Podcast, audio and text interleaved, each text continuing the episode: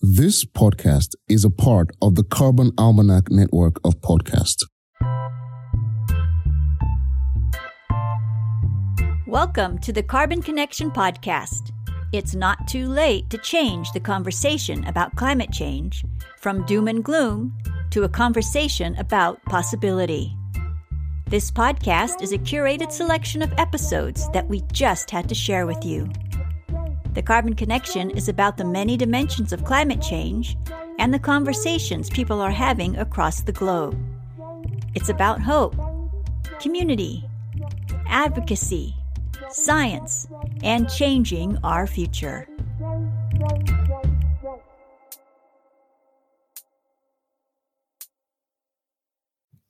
Hi, I am Lucia. I am a member of the Carbon Almanac Network. Why do we say sustainable? That's only one planet. This is the essence. And if you have a big wish, wish everyone who'll say how we can all live well within the means of the planet. Do we need to empower more, to encourage our families? We need to have access to the education and finding a way to make the information empowerment how we can start to measure you and to design your whole life through the metrics if you have a measure, you gain a voice to build a sustainable future. That's the core of Mathis Wackernagel gift. You are going to listen his podcast. He invites us to act. Act to make the difference. Bonjour. Grüezi. Buongiorno. Buondì. Do you know the name of these four languages? Est-ce que vous aimez les chips Zweifel au paprika? Ou peut-être le Cenovis? Sapete dove il Ticino? Haben Sie schon ein St. Galler Bratwurst mit Bürli genossen? If you answered yes to some of these questions and you don't live in Switzerland, you may be part of the more than 700,000 Swiss citizens who live abroad. Congratulations! This podcast is for you and for the ones who stayed inland but are curious to learn more about why you left. I know that sounds crazy and other irrelevant questions. Welcome to Fifth Switzerland, la cinquième Suisse. I'm your host, Valérie. I'm very pleased that Mathis Wackernagel accepted my invitation to interview him despite his busy schedule. He's working relentlessly for our planet and has won multiple awards. His awareness began as a child. Even though the whole mainstream culture felt we had to expand, that's the only way forward, it was clear to me as a child that this is not really possible. And I became an engineer because of that too, because I was convinced we'll have to go through a huge transition pretty fast. He's on a mission to use metrics as an agent of change. Most information is not useful even counterproductive. If information is not empowering, it's not going to go anywhere because then people will use their whole brain to fight it. The idea of overshoot day is having a lot of success around the world. What does it look like for Switzerland? Switzerland uses four and a half times more than what ecosystems in Switzerland can renew. Good luck. Yes, it's time to act because we are running on a Ponzi scheme it is a Ponzi scheme because we are paying the present by depleting the future. And that's illegal financially in most countries, but ecologically it's encouraged by most countries. So let's hear him now. Mathis, welcome to Fifth Switzerland. You know, first, thank you uh, for taking the time to be here with me today because I know that you have a very busy schedule don't mention it. That's totally fine. so I really appreciate that you take the time. So I will very quickly introduce you in a few words. Uh, you were born and you grew up in Basel. Oui, c'est ça. Then you moved to Zurich to study at the ETH, and then you moved to Canada for your PhD. And it's there that you co-founded the ecological footprint with Professor David Rees. He's called. Sorry. Mm, that's okay. you know, I remember when I first heard about the ecological footprint because I was very enthusiastic about the idea to be able to calculate our footprint because our impact on nature is difficult to grasp as a whole. And so I thought that was brilliant. But before we speak more about that, could you share some memories of your childhood, moments that had an impact on your future? There are a number of childhood experiences that shaped me. One is that I was extremely privileged by being able to go on vacations on a farm very often. I grew up in Basel and my grandfather had a house in the countryside where we could spend time and there was a farm there. And so I could help the farmer as a small child, that just means walking behind him. You know, just exciting, kind of milk the cows and spread manure and pick the apples and all these kind of things. So just the relationship between food and where it comes from and, and how much work it is and the rural urban relationships and all that fascinated me as a child. Also kind of the urbanites looking down on the farmers, but the farmers were such nice people. You know, it's kind of how is it possible that they work so hard for us to feed us and what do we give them back? You know, not much also, obviously, my parents and grandparents lived through World War II, and a big piece for Switzerland, the physically most stunning thing for the Swiss, I think, was just the, the resource insecurity that I think Switzerland only had about seven months of food per year and then had to stretch it somehow. So the importance of food and, and resource security was a recurring story in my childhood. And then when I was 11 years old, the oil crisis hit and Switzerland in its heroic approach to far-sighted policy. Had three, I think, three car-free Sundays. And for me as an 11 year old, it was fascinating. We could bicycle on the highways.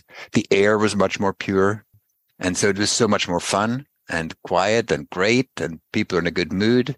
So I had a really good time. Probably my parents were a bit more worried, but for us children, it was like, wow, fossil fuel free future. That's awesome uh, Limits to Growth uh, came out around those days. I was a very lazy reader. My father was very worried I wouldn't get anywhere. He was an engineer, and so he also showed me Limits to Growth. For people who don't know about this very important report, can you just say a few words about Limits Absolutely. So, Limits to Growth was a report to the Club of Rome back then of industrialists who worried about the predicament of humankind. And so they contracted uh, researchers from the MIT for the first time to use a computer to look at scenarios. What's the dynamics of the human economy on a limited planet? So they came out with different possibilities. And for me as a child, like, and, I liked more math than words, obviously. I was just fascinated by these graphs, like the, how a computer is kind of thinking about the world, etc. And so kept my interest going forever because it was also clear. I mean, as a child, it was clear it's not possible to always expand on a limited planet, you know? And so even though the whole mainstream culture felt we had to expand, that's the only way forward, it was clear to me as a child that this is not really possible. And I became an engineer because of that too, because I was convinced we'll have to go through a huge transition pretty fast and we need a totally new way of living on this planet and engineering would be important, you know. So, but then uh, even though I studied engineering, we didn't learn anything about the energy transition. It was all about like old technology and old industry and all that. And so I realized it takes a bit more uh, than that. And so I was very lucky to be able to get a scholarship to go to Canada and learn more about the social sides, like regional planning. So it's kind of engineering on the social side. That's really the idea. How do we make transitions happen from a policy perspective? And that's where the ecological footprint then developed. It was inspired obviously by these childhood experiences as well.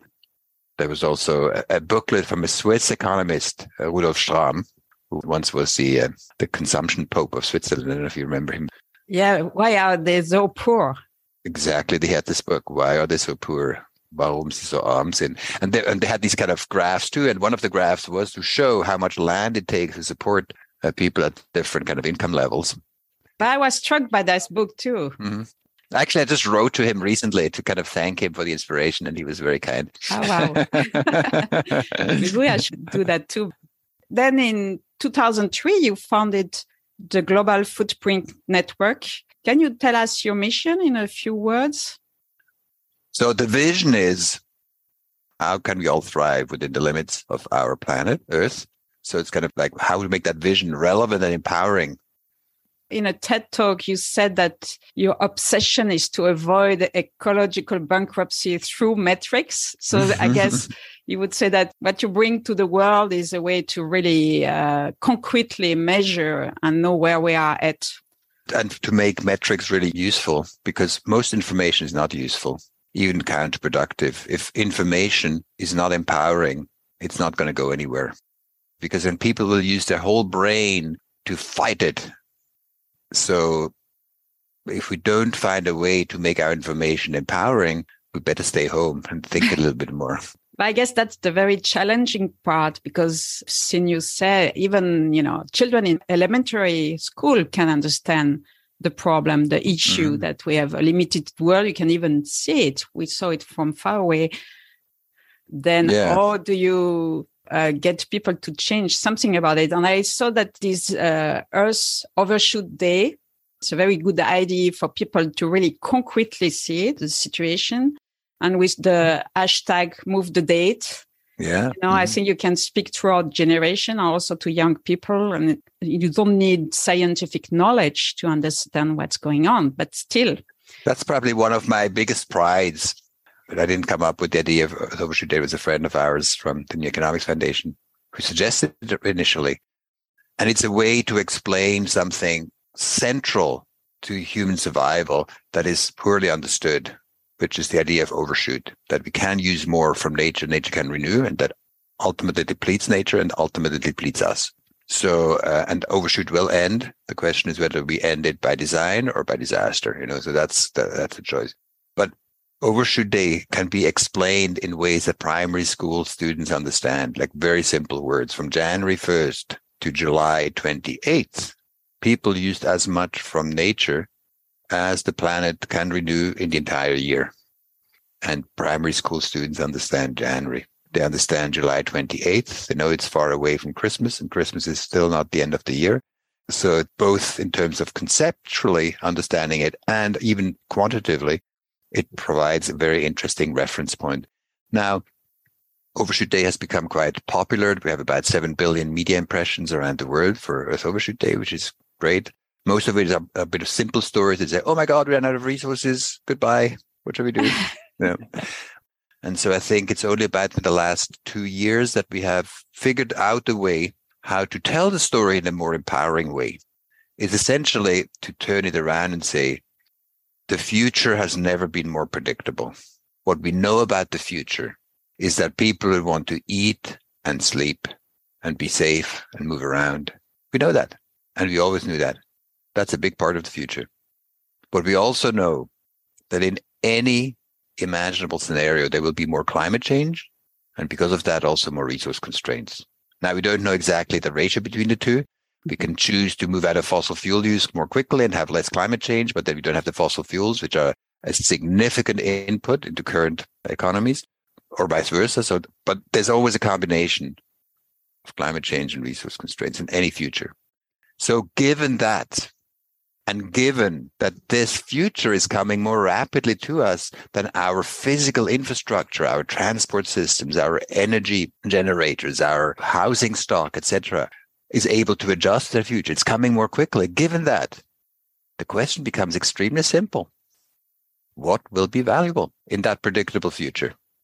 Why invest in things that will lose in value? So what's going to be more valuable? And our answer is simple and I would say radical, but radical in the sense, wow, if you take that on, you start to realize that radical sustainability and astute business strategy goes hand in hand. Because we would say what's valuable for companies, and you can apply the same concept for cities or countries, but for companies, we would say companies which, when they expand, reduce global overshoot they will be the most valuable ones.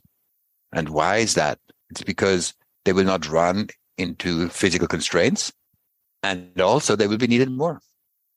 There's no downside. So if you think as an investor, we say, where should we put our investments? But still, we are not there. I saw that you published a paper entitled Is the Global Economy Running a Ponzi Scheme? So I guess you have some hypotheses of the key reasons for blindness in this end game. Yeah, this paper was kind of a funny paper because normally you make a long argument to make the case. In that paper, I started with saying, yes, that's no question. Let me explain you why. It is a Ponzi scheme because we are paying the present by depleting the future. And that's illegal financially in most countries, but ecologically it's encouraged. by most countries, which is silly. Don't know why. Anyhow, so from the rational perspective, yes, the market does not recognize it as much yet, but that means that the market vastly underestimates the value of the more value generating assets. So yeah, why is the world not doing it? I think people are not driven by the profit motive, but by their obsessions, by their habits. You know, so we're stuck in our habits that we look what the others do and then we imitate the others. And if everybody else does it, it must be normal, we think. And since, I mean, I'm now 60, I've lived my entire life in the fossil fuel age. I cannot imagine anything else. Even though in reality, in my lifetime, I think roughly about 85% of all the fossil fuels ever burned were burned in my lifetime. So I think it's normal. But in the course of history, not even geological history, but like recorded history, it's a blip. So you, you would think it's more like habits that it's very hard to change when it works like that. And what you speak about is the future. Then people in the present, it's hard for that to change unless there is like there was COVID and then you are obliged to change or now there is the war in Ukraine. So all of a sudden everybody wakes up and like, oh, oh, energy. Oh, okay. Where does it come from? What can we do? You know, like you need to go against the wall to. It's a habit covered up by a big layer of pain, which fortifies that habit. So we as Swiss nationals have a little bit of an advantage in terms of that pain living in Europe of being able to kind of telling ourselves a story to dissociate ourselves from the colonial history. The colonial history of Europe was a way to get resources from somewhere else, massive access to resources that were not available at the same quantity. And that story is not told anymore. we do as if it never happened, but are still in that mindset. So the colonial mindset is not a privilege of white people only. Just Europeans were very good at it in the last century and the century before and the centuries before. But the colonial mindset really is the idea that you can always get more from somewhere else.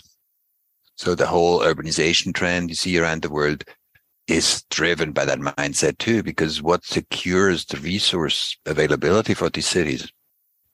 You know, so we build structures without having the resource security to maintain these structures. Actually, the colonial mindset limits those stuck in that mindset in totally misallocating their investments in things that may not have a future for them. I think that's misunderstood. I think the pain is so strong that we not don't dare even to think about it. So it's not just a habit. A new booklet came out. It's called La Pensée Blanche. I gave it to my 93 year old mother. She's from Switzerland. Yes. she loved it and said, Oh my God, it changed my views. It's fabulous. I spoke with young French women about the book. And the book actually makes a lot of parallel between women liberation and emancipation and kind of colonialism and racism. And so actually kind of tries to kind of make a persuasive argument to be able to empathize with that issue. And still for that young French women I talked to, it was very painful to read. I saw one of the memoirs of um, François Mitterrand, socialist president of France. He spoke with Elie Wiesel. They talked about everything World War II and being prisoner of war and force de frappe, but not one word about colonialism. Even though Mitterrand was minister during that time, in charge of colonial affairs, signing death warrants for people who tried to free themselves in Algeria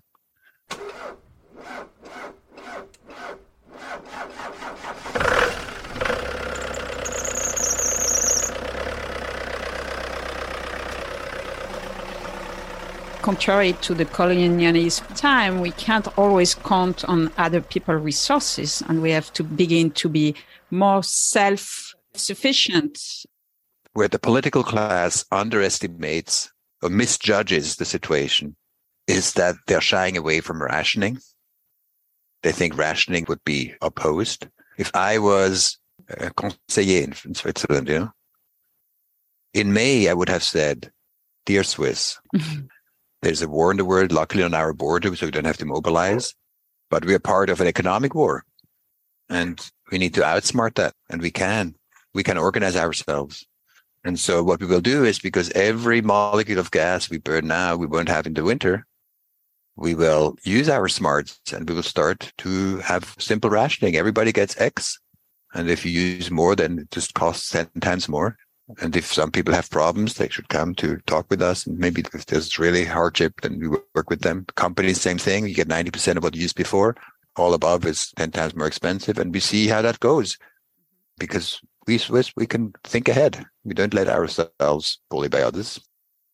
I'll report back in a month and see how it goes. And if we have to adjust, you know, but we'll stick together. Good night. You know, something like that, you know? So, yes. and I think people would have taken it in strides because they felt this level of solidarity. So rationing is not central control. Rationing is a way to establish solidarity mm-hmm. because now without that, you just produce cynicism. Oh, it's all voluntary. You can reduce your energy consumption, but my neighbor showers much longer. Mm-hmm. Screw them. Why should I try to shower less if my neighbor doesn't? And it just produces cynicism and resentment. So I think we misjudge the goodwill of people and kind of how we need to stick together and how to truthfully talk about the situation because people are worried. They know that something is not right. Uh, approaching it in a way that it feels like a level of solidarity and kind of fairness, people step up to the plate, I'm sure. So I think we are caught in our own stories and narratives that severely limit us. And I think we, we underestimate. In Berkeley, they have all these bumper stickers on the car. One of the most beautiful ones says, Don't believe what you think. Mm, yeah. And I think we believe too much what we think. We believe too much our narratives. Like one of the narratives that is so limiting, in my view, say it's kind of the, the stigma that hangs over the entire conversation. Yeah, we should do something, but it's so inconvenient. The more I know about it, the worse I'm off. If I actually accepted this, then I would have to lead a miserable life. I would have to give myself up for humanity, but I'd rather keep eating some more chocolate and, you know, have a nice life. That's kind of the inner story. That's how we hold it. And it goes all the way to the UN that we end up having silly negotiations about climate change. What do we negotiate about? Which part of zero do we need to negotiate about? Actually, if nobody else acts, which seems to be the case that we think there's too little action in the world, if all the others are too lackadaisical, then our risk exposure is even higher. And the rational thing to do is to prepare yourself even faster because the risk exposure is high. Switzerland uses four and a half times more than what ecosystems in Switzerland can renew. Good luck. Where should it come from? Oh, we have money. Do we? Forever? Actually, as income increases around the world, it increases faster in lower income segments. And we have more people competing for those resources. So the Swiss person's access to the global cake, financially speaking, has dropped 30 40% in the last 30, 30 years. So our relative advantage is shriveling in a world that is in a never more tight situation. So using four and a half Switzerlands in Switzerland seems a little risky to me. But the whole mindset is, oh, we need to run to Egypt, negotiate. Oh my God, what, what's the position of our delegation? Really? you must pull your hair sometimes now when you see. Yeah, I've lost some, as you can see. because it's, it's frustrating. I mean, because you know, I'm I'm not reducing my footprint. I'm increasing my resource security, which seems to be the same thing, but it's emotionally much more soothing. If I reduce my footprint and I give myself up for you, and then you don't give yourself up and I'm resentful of you. Yeah. If I build my resource security, I feel, oh, actually, I live in a climate that is quite easy. My house has photovoltaics. I'm trying to make it more efficient energetically. I know how to live with simple foods. I'd love to get around by bicycle. I'm fine.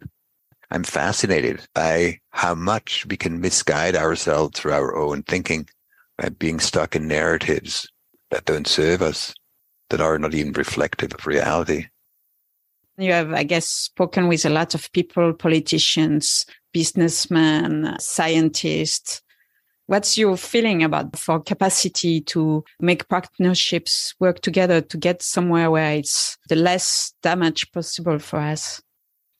I mean, as I said, I think the future is has never been more predictable. You know, it's about climate change and resource constraints being a significant driver. There's not one future for everybody. It depends actually how you react to that future. There's no benefit waiting. There's no benefit not preparing yourself. So we have agency at any level. So you don't have to wait for others. On the contrary. So, so there's not one future in that way. I'm surprised how poorly understood the challenge is by many. Do you think it's because they don't want to see it? It's quite easy to understand, no? I think this this delusion we can buy ourselves out of the problem that we're actually isolated. That also was manifested for me. I mean, I don't know, have you followed the COP27? One of the so-called outcomes was that the so-called fund being promised to support countries that are most exposed to climate risks. And I wonder if that's not counterproductive, even because those who put the funds up then believe even more that it's not about them. It's just kind of being nice to others but that will not have impact on them. So the cost of that money is very high because it strengthens a misconception that in the end is deadly for ourselves. Actually, we did a media search on to what extent is overshoot understood. Ecological overshoot appeared in 400 articles last year. It's overshoot day in about 10,000 articles.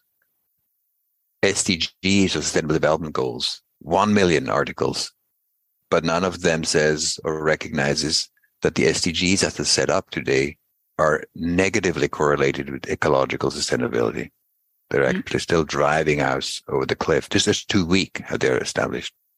And then climate change now has five million articles, five and a half, I think it was, more than about economic growth or GDP.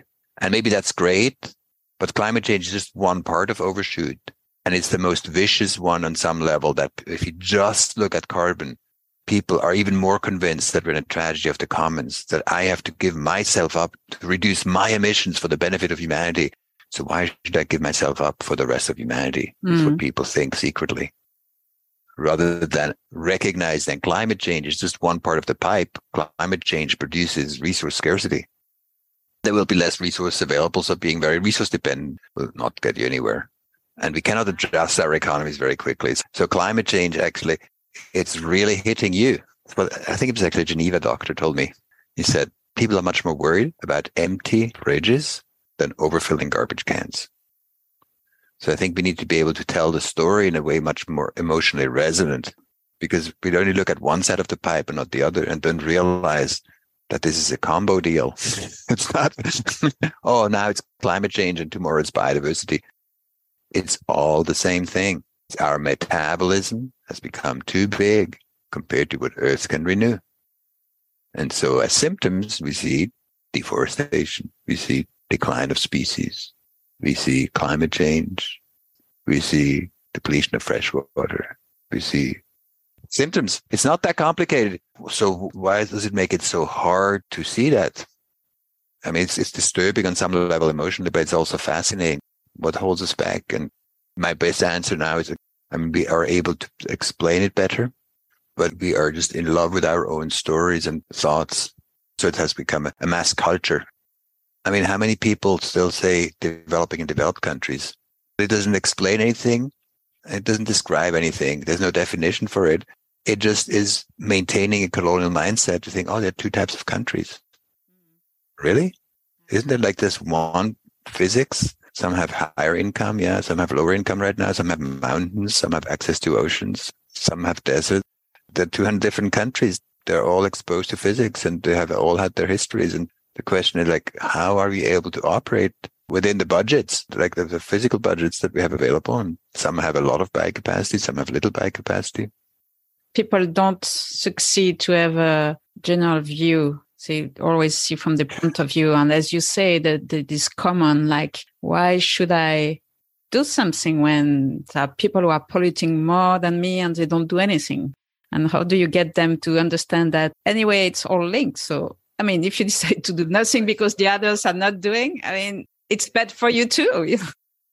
That's why we believe telling the story from a resource security perspective becomes more meaningful. To say if the rest of the world is not preparing themselves and they keep polluting, they won't be able to have a future. So you depending on them becomes even more dangerous. So resource security is your ticket to choice and possibility. And that doesn't happen overnight. So prepare yourself. There's a lot of complexity talk to me. It's people feeling unease and think, oh my God, but they, have an idea of what the therapy may be, and they think the therapy may be worse than disease. So they like to complexify so we, things can stay as they are without having to kind of look bad and saying, "Oh, I want to mm-hmm. not change." so it's all a PR activity.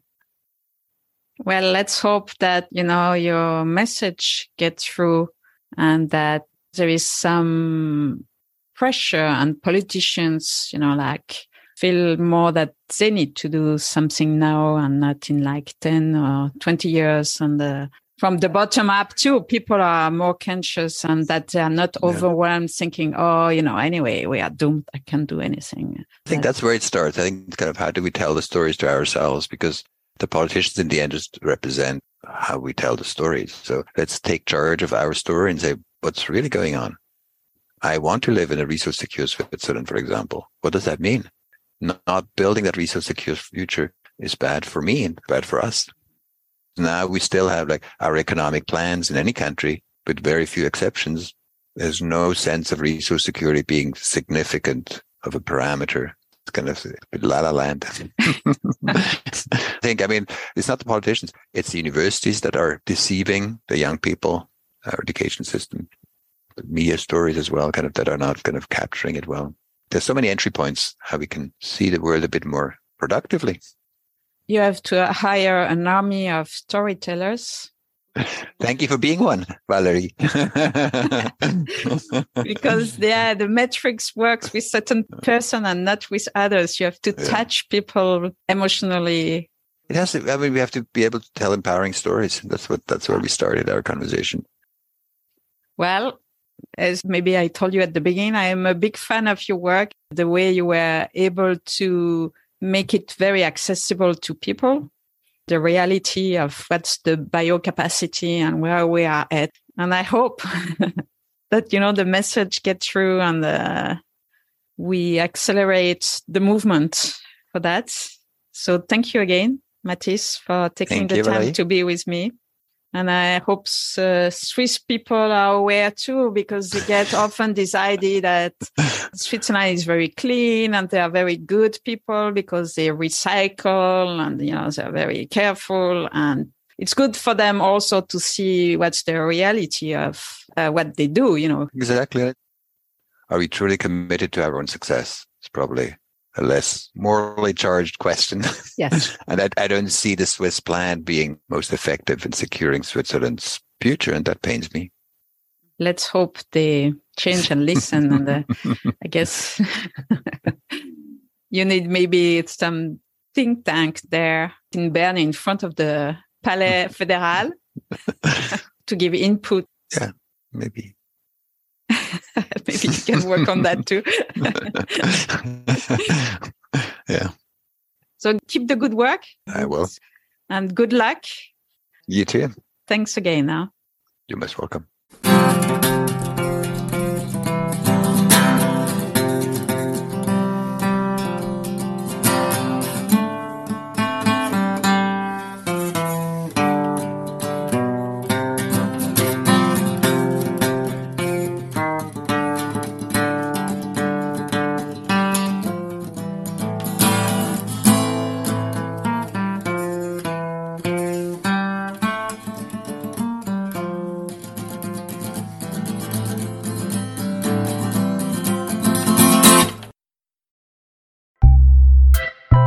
Thank you for listening to this episode of The Carbon Connection, a rebroadcast of the podcast Fifth Switzerland.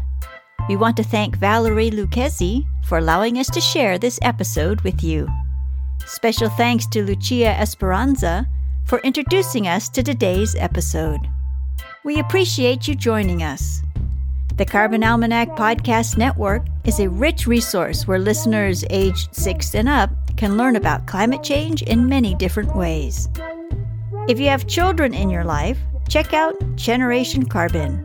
This podcast was created for kids aged 6 through 10 and invites children to submit questions and be science reporters for the show.